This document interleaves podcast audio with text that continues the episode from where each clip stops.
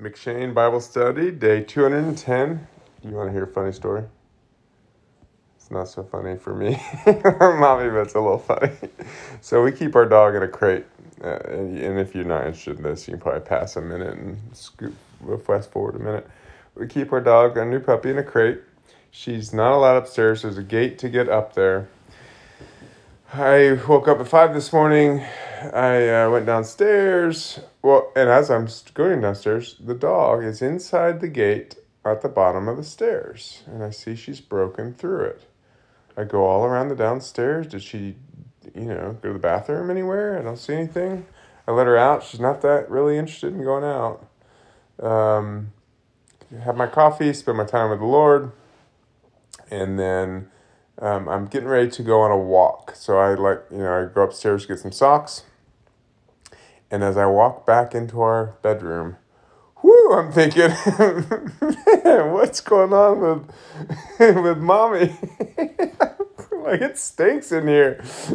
and uh, and so I go over to the place where the socks are, and as I'm stepping, I can, it's there's dim light at that point. I can kind of see dark spots on the ground, and then it dawns on me, uh oh.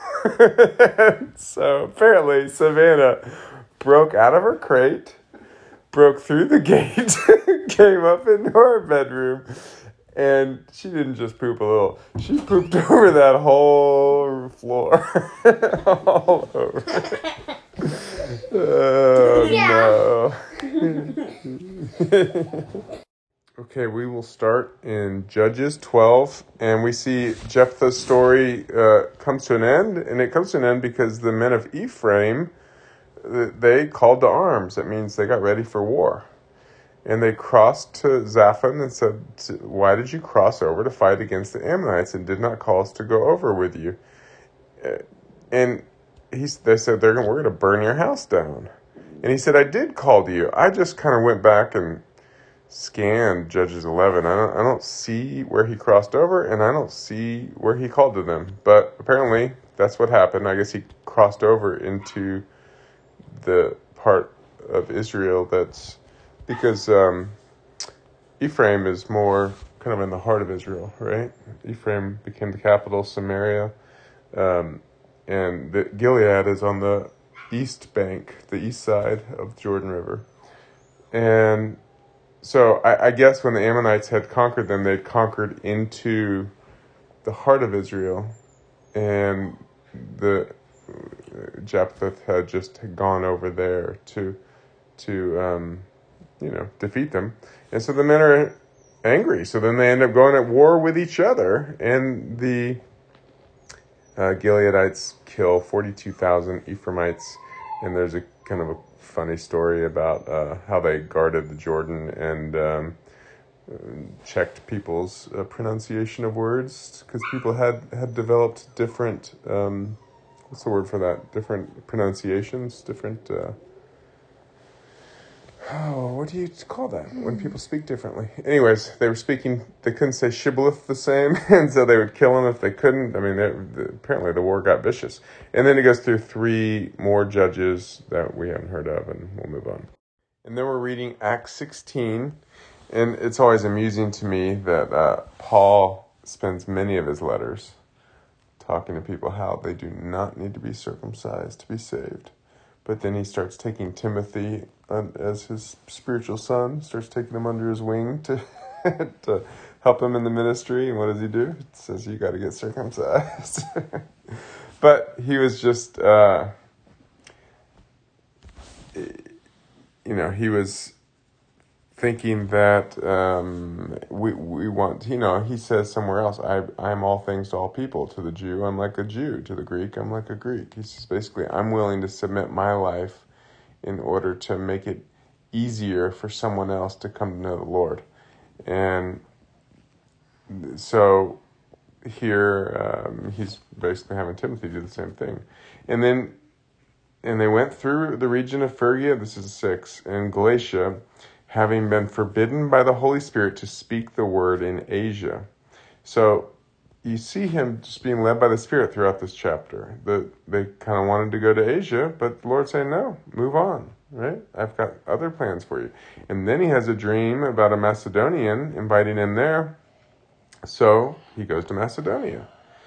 And then Paul, I guess, are they in Macedonia? Yeah, I don't know where Thyatira is. They go to Thyatira, and then is that where they are? Anyways, they, uh, you know, she brings a family to Christ there. They're they're in prison. Uh, because, oh, they they cast the uh, spirit. Oh, yeah, this is the story. Eighteen. And this she kept doing for many days. Paul, having become greatly annoyed, turned and said to the spirit, "I command you in the name of Jesus Christ to come out of her." And it came out that very hour. Why didn't he do it sooner? It wasn't his mission to cast out every demon, right? Mm-hmm. He's doing. This is a big difference between um, a, a lot of people who are focused on gifts and someone who's focused on the Lord. He was submitting his life to the Lord and where the Lord was leading. Demons are very common and he was not concerned with them until he just couldn't stand it anymore. and this this one kept bugging them so much. Then he cast it out. See that? And then 27, so then they they get thrown in jail. And then the jailer, 27, the jailer woke and saw that the prison doors were open. He drew his sword and was about to kill himself, supposing the prisoners had escaped. It, it just struck me how he went from, you know, carnal life to ending it. Like he knew they would kill him if he had let the prisoners escape. So he thought, I might as well just do it myself. And then he sees, uh, you know, Paul cries out, "Hey, don't kill yourself. We're we're still right here." And then he sees, "Wow, this is a mighty God." For one, he's able to save them, and for two, they didn't even escape when they could have. They're sitting here waiting for me. Again, and Paul, think about what Paul was doing in that situation. He could have escaped and left, but the Lord clearly told him, "Stay here."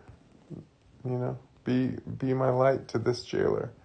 And so the jailer is amazed by this and comes to the Lord, right? And he takes him in, gives him dinner and everything. So it's just it's cool to see in this in this scripture, uh, the, this chapter, how Paul is various stories simply following the leading of the Lord. He doesn't know what's going to happen next.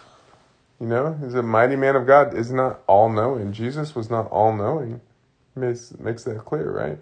But he he's obeying the Lord step by step, and it leads him into amazing things. See that? Well, Weston just asked a question, and I probably spoke for 15 minutes, huh? But uh, should have recorded it, but I I didn't.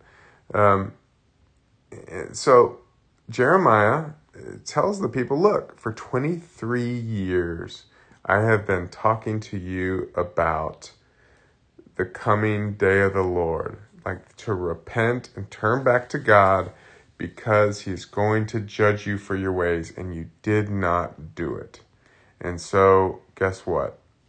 I wasn't fooling around. It's coming. You are going to be obliterated. He says in verse 12, Then after 70 years are completed, I will punish the king of Babylon and that nation, the land of the Chaldeans, for their iniquities. So it that was important to like Daniel and others at that time that like look um, Jeremiah said this is only going to be 70 years so they read the Bible you know? This wasn't it was basically a scroll of Jeremiah. But like we read the Bible to see what God is saying for the, for our time.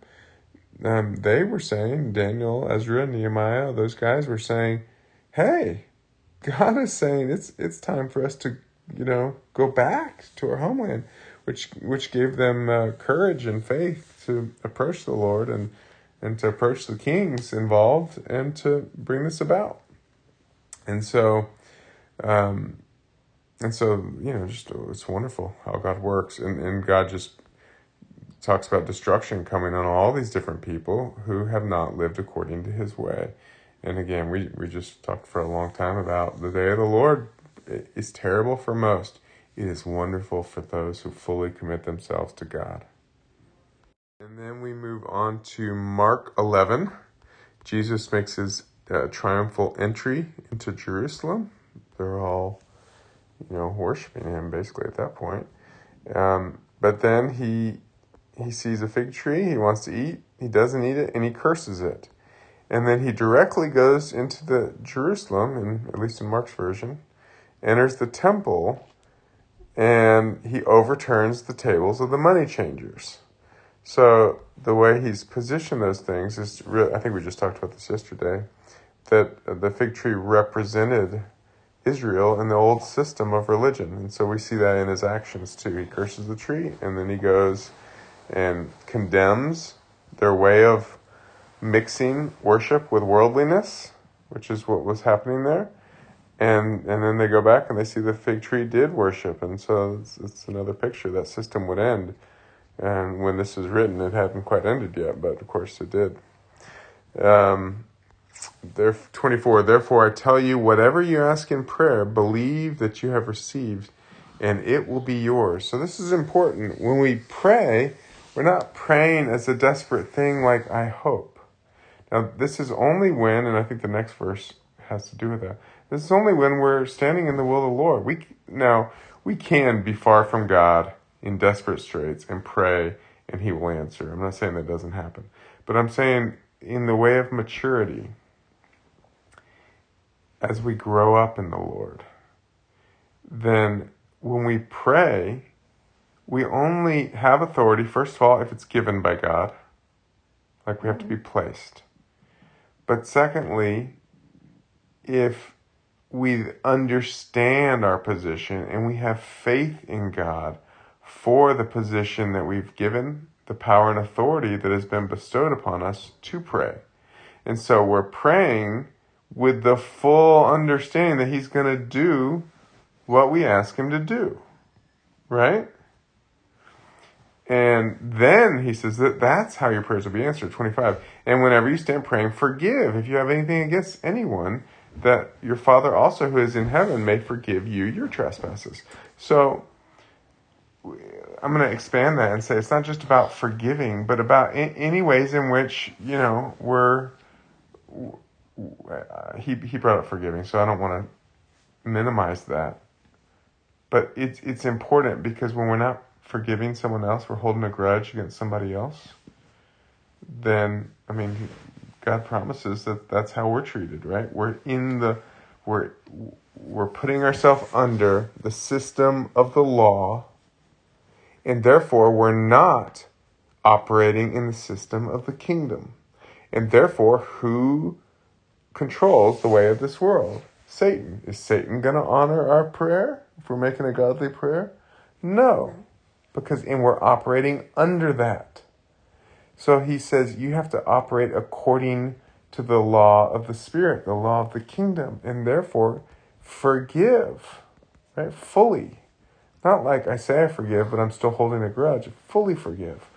But there's other areas in which if we know we're operating outside of the will of the Lord, again, we're we might be have one foot in the kingdom and one foot in the world, and therefore if it if it's relevant to the area where we're praying, we're not going to see results because we're not operating according to the ways of the kingdom, right? And so that's those are really important principles that he's teaching about how to approach him in faith and then operate as one who brings the realities of the kingdom to this world. Right? The very last verse says, So they answered Jesus, We do not know. Oh, yeah, this is when the Pharisees were challenging him, What authority do you have? And he says, that he gives them basically a riddle Is John from God or not? And they don't like the question because either one, they have to admit they're either not following God or they're upsetting the people. And so they don't answer. He says, Then I don't have time for you. Right? This isn't a serious discussion. I don't care that you represent the old way of God. I am here with the new way of God, and I'm not going to get sucked into arguments with you if you're not truly coming to me as one who's hungry to learn. If you come to me, remember when Nicodemus came to him, he he he explained truth. You know, we know in the end Nicodemus gave his life to the Lord. But he says, You're here to get me. And I don't need to win an argument with you. That's futile. That's worldly thinking. I don't care about your position of authority in this world. It's all yours. You're in the kingdom of darkness. I came here as part of a kingdom of light, and that's what I'll be about the will of the Lord. See that? That's all I have. Do you have anything else?